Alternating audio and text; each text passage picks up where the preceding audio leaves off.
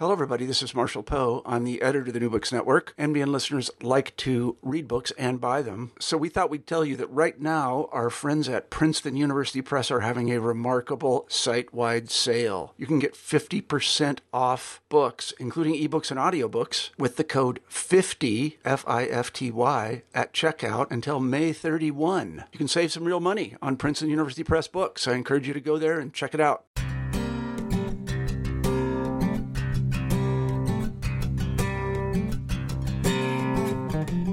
Hello, and welcome to New Books in Education, a podcast channel on the New Books Network. I'm Trevor Matea, one of your hosts on the channel.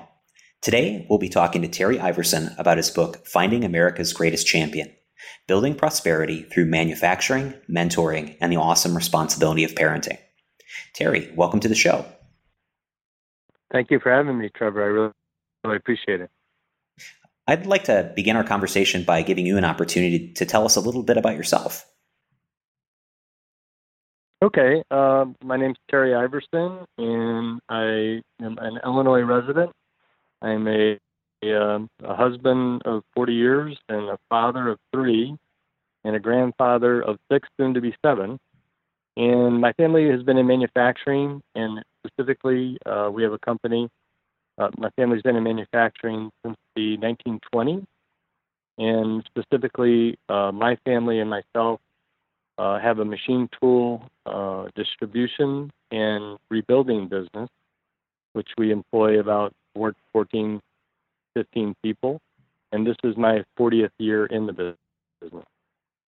So how did you come to write Finding America's Greatest Champion? Well, the short version of the long build-up or the long story to answer that is probably about 15 years into my career, I realized that customers kept complaining about the lack of skilled workers for them to hire. I would sell them a machine tool, and they would kiddingly say, does an operator or a programmer come with that machine? So I got about 15 years in, so to speak, I got more involved in the technical education side.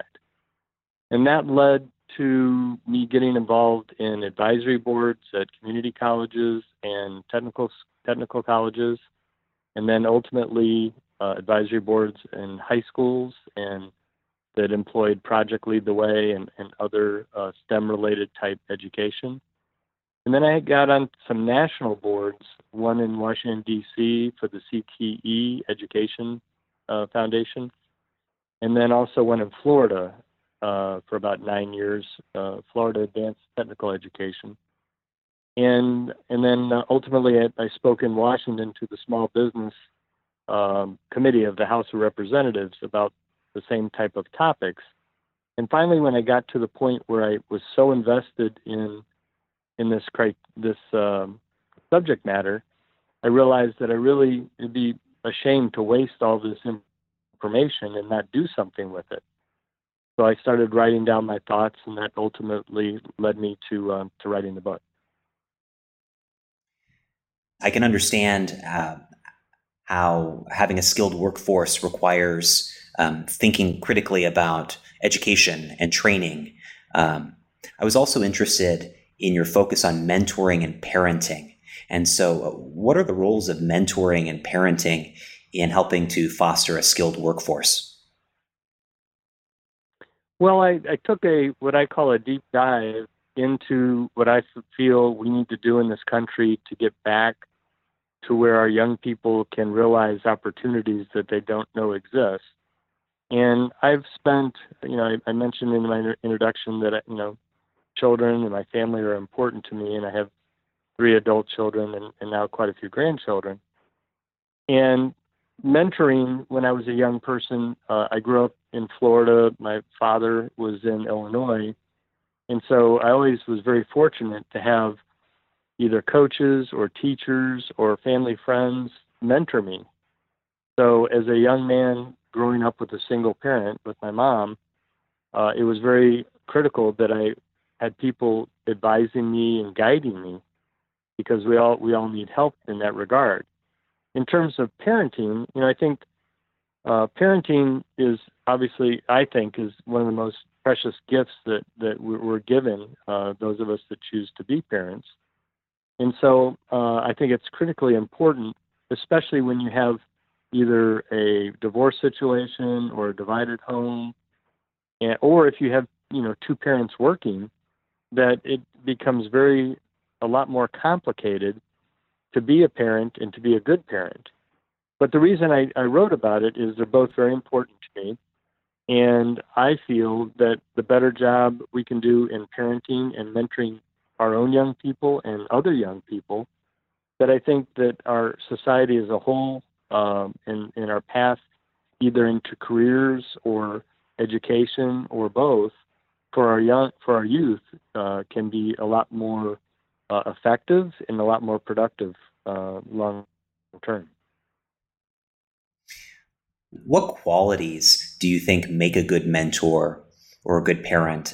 For those of us who aspire to be better in those we're supporting, what advice would you have for us? Well, I think anybody that signs up either directly or indirectly to be a mentor has an altruistic intent to, help someone other than themselves. When you mentor a young person, whether it's your child or someone else's child, or in my case, I did a lot of travel soccer coaching, and so I mentored a lot of young athletes. And so, you need to have the intent of putting your skills and your talent and your time out for the greater good of someone other than yourself, even though you do get a lot out of it. As far as a good parent, I think, first of all, I think it goes without saying that, 100% of the parents love their children. And so I think that's the first thing that makes a good parent, is that they love their child, which is very obvious. But sometimes a parent doesn't understand and doesn't realize that by trying to be their child's friend or by trying to raise their child out of guilt and doing things for the child that makes themselves feel better, that many times that leads to not holding the child accountable and growing into a responsible adult and a productive citizen of our country or of society. And so sometimes it's very hard to make the hard decisions as a parent. And I think in this country, based on what I've seen, I think too many of us are parenting out of guilt and not holding our children accountable for their actions and learning the lessons that they need to learn as they grow into adults. Now, if every child had a mentor or a parent who was offering advice and holding those children accountable, what would be the role of our school system, ideally, to help prepare a workforce that's competent enough to do the work you would be asking them to do?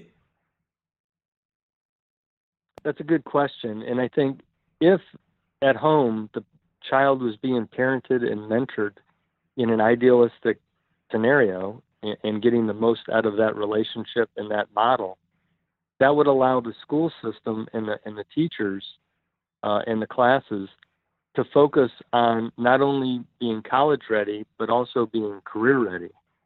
And so consequently, I'll talk about guidance counselors for a minute. Guidance counselors rarely get a chance to do what their function is intended to be. There's a lot of behavioral issues, and there's a lot of disciplinary things that are done that end up in a guidance counselor role or in a teacher's role, which is, terribly unfair. At the same time, the guidance counselors, there should be 2 or 3 different levels of guidance counselors the way education is right now. But unfortunately, there isn't. So guidance counselors and educators in general, don't get a chance to really understand the movement in the marketplace and the movement in the job market and what we need. And so consequently, they continue down a path that they think is right for all the young people. And in reality, it's only good for just a portion of the students that they serve. What are the qualities you're looking for when you're hiring people for your team? I spend a lot of time on character and work ethic and honesty. And sometimes we pay attention to just a certain skill set. And I look beyond that, and I look at the person and what they're made of and what they believe in. And I think that has a lot to do with finding a true champion, either at the time or a future champion. Do you find that you're able to develop those kinds of qualities within your team after you've hired them? Well, I think you can certainly develop people that come into your culture, in your company. And with older employees that are tenured we have people that have been at our company for 40 plus years. They're more than willing and able to mentor and tutor young people in the company and develop them. I think what's hard to develop, it's hard to develop someone to be honest. It's hard to develop someone to, have a good work ethic. So I really feel that, skills and ability, if a certain person has an aptitude to learn, I think that's important. But some of the basic characteristics are going to be really hard to change who a person is into something different. So I think it's important to look at their character, their work ethic, whether they're honest or not, or try to be honest and follow through. But critical thinking skills is one of the biggest needs that all of the companies that I deal with in our company. And that's something that's lacking in education that, students are learning subject matter, but they're not learning as much critical thinking skills. And some of this is the educational system, but some of this is also generational and differences in the different generations, over time. So, yes, I think people can be developed, but I think how someone is made and what type of person they are and what they believe in their core, that's hard to change. I think you need to look for that and look for what you want in your culture, in your company, and then develop them from there. How do you try and assess whether someone has critical thinking skills or a good character when you're engaged in the hiring process? Well, I think there's, I speak to a lot of young people, and I try to see how their interview skills and how their ability to engage with somebody in the workforce is. And this latest generation and the millennials and all the generations after the millennials are having a tough time engaging and having good interview skills. So that being said, it makes it a lot harder to determine whether or not a person has the characteristics that you want. And so I become more of an advocate for internships, because in a regular interview process, you really can't determine if they have the qualities or characteristics of as an individual that you're looking for in a short or shortened interview process. Whereas an internship allows you either, weeks or days consecutively for them to understand what your culture is, what your job and in your career needs are for a person to fit into. And then vice versa, you can also, they can find out if it's the type of job or the type of career that they're even interested in. Your book contains reflections from your own career. It also draws on the reflections of many other leaders from around the country. You conducted many interviews to write this book. Can you talk a little bit about your process for conducting interviews? Well, once I started writing down the notes, when I first started writing, I didn't really even consider it to be a book when I first started. It was just about 40 to 50,000 words of experiences. And then I had the idea that I really have gotten to know a lot of very fascinating either friends or family or acquaintances in the 40 years in my career. And I thought, you know, through one of the three different subject matters, either manufacturing, mentoring, or parenting, each one of them can fit into that slot and speak to different components of the book. So I chose about 50 people to interview. I believe at last count, 9 of them I had to introduce myself to. The balance, the 40, plus 41 people, either I knew already or they were friends or relatives or acquaintances. And so I ended up having a half-hour phone call. I limited it to a half hour, and I recorded it, and then I had the recording transcribed. And so it's the first book I've written, and it's the first time I took on 50 interviews in a short period of time. And for me, that worked very well. And then once I transcribed it, I had more than enough information. In fact, I ended up at somewhere around 160,000 words at that point. And then I had to digest it and edit it down to what was pertinent to fit into the subject matter of the book. Could you share a little bit of history of manufacturing in this country, as well as how our system of manufacturing compares to other countries around the world? Well, that is a very deep question, and I will do my best. I think my family got involved in manufacturing in about the 1920s. In about the 1920s in the U.S., I think it was Buick had developed one of the first unified assembly lines in Michigan. It became the largest and most efficient car assembly factory in the world in the 1920s. In the 1930s, the term lean manufacturing came into be developed. And as it turns out, Japan adopted it way before the U.S. did. And eventually in the 1990s and 2000s, it came back and the U.S. took on lean manufacturing. In terms of the jet engine was developed in the 1940s. Robots were initially developed back in the 1970s. When you get up to the 1980s, that's when I got into manufacturing. And we were just starting to get into what they called computerized numerical controlled machines. So over the years, there's been more automation in the U.S. that's been developed and absorbed and accepted.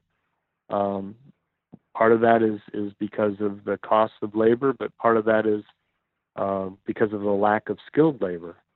The analogy that I'll parlay over to and I'll pick Germany, is that in Europe, there's much more of an apprenticeship model that's continuing to this day.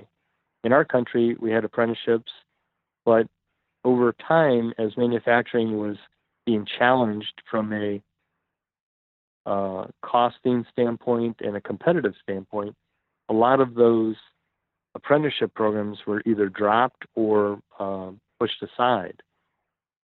In Germany and Switzerland, and specifically, the culture for apprenticeships is still in existence, and usually a company that has an apprenticeship model, 10% of their employment will be what their enrollment is with an apprentice program.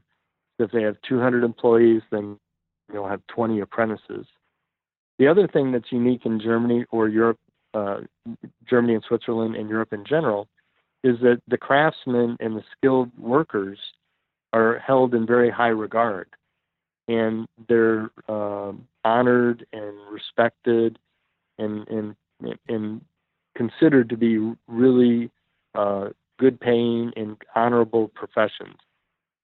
Somewhere along the line in our country, somebody said at one point that manufacturing was totally going away and that we would be a service-based economy.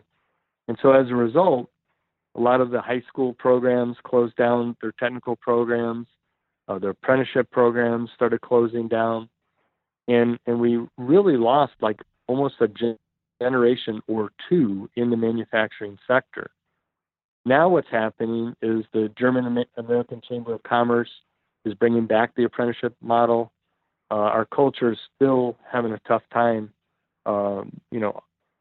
swinging the other direction, so to speak. And there's a lot of high school programs that are opening up, technical colleges and community colleges expanding manufacturing programs. So, that's a whole difference between Europe and the U.S. culture. And one of the reasons I wrote the book is to assist in helping change our culture to be more accepting of manufacturing positions and manufacturing careers. And how do you think that may benefit our society if the manufacturing sector were to grow again and more students would be drawn to manufacturing careers? How might our entire society benefit from those kinds of changes? Well, it's interesting. If we had had this interview 3 months ago, I would have an answer, but I wouldn't have as relative or relevant of an answer as I do now. Manufacturing in this country for a long, long time has been responsible for our middle class. And manufacturing as a whole in a country is responsible for prosperous economy. And that is not just in our country, it's been in other countries all around the world. So of late, with the COVID-19 crisis that we're right in the middle of, I think we've become very aware that we have a definite void in being able to quickly ramp up and address or manufacture towards a need. There's been different components since we've been in this crisis of, health-related, whether it be ventilators or masks or a lot of different things. We've had to reach out beyond our shores to get products to be able to respond quickly. So having a capacity and a capability of manufacturing at large scales and very quickly is very important. And I think part of what we're contending in this crisis about is in part about that. But I think in whole, a friend of mine, a very good friend of mine, Harry Moser, developed an initiative called the Reshoring Movement. And his whole premise is that if you're making things abroad and you really look at the cost and the opportunity loss, the intellectual property that's given away and stolen, the lag time and the responsiveness, that having things made abroad overseas is not really as attractive as it might initially appear to be. So the Reshoring initiative is to bring manufacturing back to the United States. After getting to know Harry probably 15 years ago, I realized that if he was effective, which he is, and I think the crisis that we're going through will even bring more manufacturing back, well, that means that we need more skilled workers. And so one of the reasons I wrote the book and founded a 501c3 called Champion Now was to be an advocate for manufacturing careers and to educate students, parents, and educators themselves about the opportunities that exist and will exist in the future because of manufacturing being a great career and the need is so vast. You mentioned that we're recording this conversation during April 2020 and with the COVID-19 lockdowns in place. As I've followed the news, one thing I've been interested in as a layperson is how some clothing manufacturers are changing over to produce masks in the way that companies that produce cars began making warplanes during World War II. I was wondering if you could talk a little bit about how that process might work. How does one manufacturing company go from producing one item to producing something that's similar in some ways, but seemingly different in so many other ways? Well, one thing that people probably underestimate and don't understand about Americans or the U.S. in general, and Americans definitely, is that there's a lot of ingenuity and there's a lot of can-do in manufacturing. So people that have a certain skill set in their companies and in their institutions are able to parlay that over into something different. Now, I must say that not having the amount of skilled workers that you would like to have adds a different element of challenge to that. Okay? So, you know, the more difficult time you have hiring skilled workers and keeping up with production, and then all of a sudden you have to turn on a dime and go into something different. That's something that this country does very well, and history has proven that. Manufacturers have had to adapt over, you know, their entire careers and their entire livelihood. So that's really not unique, but it does take time and it does take a focus. And we're very fortunate in that regard. Not all manufacturers or not all countries can do that as well as people in the U.S. Are there other common misunderstandings about manufacturing that you'd like to address? Well, when I formulated and founded my 501c3, which is called Champion Now, Champion is an acronym for me, and that's the title of the book has Champion in it because of this. But Champion stands for Change How American Manufacturing's Perceived in Our Nation. And the now is the call to action. So from a perception standpoint, you know, it's very difficult for parents and grandparents and even educators to understand how manufacturing has changed in the last 10 years, 20 years, 30 years, and 40 years. If you go back 40 years, automation and computerization was not very prevalent in the U.S. in manufacturing. So there's a preconceived notion that manufacturing is dangerous, it's dirty, it's dark, and it's dingy. And a lot of the manufacturing companies in this country and around the world are very well lit. They're very safe, although there is can be a dangerous component. That's why everything has to be very safely monitored, and safeties need to be in place on automated equipment. But it's also a very good paying profession. I think the latest number that with benefits, the average manufacturing employee earns with benefits about $82,000 a year. So the perceptions being that many people don't understand how things have evolved and how computers and automation has changed manufacturing careers and manufacturing in general for the better. Much of what's written in the media and publicized are the jobs that leave the U.S. and go abroad, and many of the measurements in this country are only measured by number of employees. And you can look at numbers many different ways, and you can interpret many different ways. But if you look at the amount of percentage the manufacturing is responsible for GDP in our country, and if you can look at that, and I think we have close to somewhere around 11 to 12 plus million employees or workers in manufacturing positions. And the fact that there's somewhere between 600,000 short-term and 2.5 million positions in manufacturing that need to be filled over the next 10 plus years, those are things that people just don't realize. I tell young people that, look, if manufacturing is not for you, that's fine. There's nothing wrong with that. But the reality of it is very few, less than 5 to 10% of young people even know that it's an option, much less a great paying option. Were there particular moments, watershed moments in the last 50 years of American history that you attribute to causing that change in perception of American manufacturing?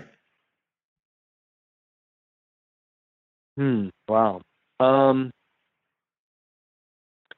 think that in this country, I think there were some times, you know, when we first started saying that we were going to be a service-based economy, that was a moment that started the pendulum going the wrong direction, in my opinion. The other thing that happened is in some of the economic downturn, maybe 83, I can remember very vividly. Inflation was terrible. Interest rates were 21%. And so in 1983, computerization was just getting started in manufacturing in this country. And so consequently, a lot of the apprenticeships, a lot of the talk was service-based economy. A lot of the things were closed down. Some of the manufacturing in trade schools and even in high schools and community colleges, some of those were being diminished or some of them were closed down entirely. And that's, I think, when we started to get away from manufacturing as we know it, and our culture started to shift, and our education started to shift also. And we're now just getting to the point where we're starting to get the pendulum to be pushed back the other direction. If readers could have just one takeaway from your book, what would you hope it to be? Well, I think the takeaway that I hope people would get from the book is that a manufacturing career path can be a great opportunity for their young person, or if they are a young person. Too many people try to go down the college route, and they either don't learn the prototypical way, or they can't afford to go down the four-year degree route, or they sign up for all sorts of student loans, and then they come out of college, and then you find out that the market with the degree that they have isn't necessarily waiting with open arms for a good paying career. So now they have to pay back their college loan. Obviously, they need to get a job, but sometimes they can't. So they have a degree that isn't useful to them or to the marketplace. And so the takeaway is that to look at manufacturing and to also consider that part of the process is that we also need to mentor and educate and parent our children better. And maybe a small percentage of that ends up in manufacturing, but a large percentage of our young people will become critical thinkers. They'll be in a profession that excites them, and their path to success will be because it was carefully thought out. I don't think we do enough internships in this country. I think that that's an ideal opportunity for not only for young people to really understand what they enjoy and what they like, but also understand what excites them and they can be very productive in a career. That's one thing. In Europe, the culture is such that young people are challenged much earlier than our young people are challenged. So they figure out what they want to do as a career set way before it comes time to go to college. I think our parenting model is telling our young people, look, go to college and figure out what you want to do. And I take exception to that. And I say, you know what, let's in high school, sophomore, junior, senior year, get our young people engaged in internships so that they have an idea what they don't like and don't want to do and what they do like. And then their path, it may be a four-year degree, or it may be a community college, or it may be right into the workforce. Well, Terry, we're almost out of time, so I wanted to ask you just a couple of more questions. First, what are three other books you might recommend to our listeners who've enjoyed yours and enjoyed our conversation today? Well, there's three books that I would recommend that have a lot of the same subject matter, maybe not as much in the mentoring and parenting segue, but one is called Dream Differently by Vince Bertrand. Vince is president of Project Lead the Way, and I interviewed him for the book. He's quoted in the book, and his book was published in 2017. And so that talks a lot about a career path versus a a college path, and it challenges, young people to, just like the title says, dream differently. The second was one that I researched. It was by Thomas J. Snyder. It was published in 2016, and it's called The Community College Solution. Thomas Snyder was the president of Ivy Tech college system in Indiana. And so that speaks to some of the things that I speak about in the book about, what's the right education. I mean, all of our young people need to be educated, but each young person needs the right education for them. So that would be one that I would recommend. And then a number of years ago, there was a woman from Canada by the name of Karen Lindner, and she published a book. She actually interviewed me for a small component in it in 2012. And her book is called How Can We Make Manufacturing Sexy? And it speaks to the point that the image of manufacturing is not what it should be. And so she speaks to that in the book and really changes people's perceptions about what manufacturing careers are. Finally, can you tell us a little bit about your next project and how we can follow your work? Well, my next project, what I hope to do is to break the book that I have already written, that's already out and available, which is about 304 pages, and break it into 4 smaller books. My hope is at the end of this year, early 2021, to have a book for students, a book for parents, a book for educators, and a book for industry members. And then I would probably invite 2 to 3 new interviews for each book, so there's new content. And then also, I plan to have a workbook component in each one of the books. So if I'm a student, I can go through and I can, fill out ideas and questions so that I, look at a path that's for me. And the same thing for a parent as they're looking at helping their child or their grandchild, as the case may be. And then an industry member can go through and understand how to get engaged with the educational sector. And then the educators, a workbook component for them as well. And as far as following my work, my Champion Now website is championnow.org. And there's 2 N's. Champion, and then now there's 2 N's in it, .org. And I have podcasts, videos, articles I've written, and all sorts of events that I've spoke at. And everything, as well as the book, is on that website.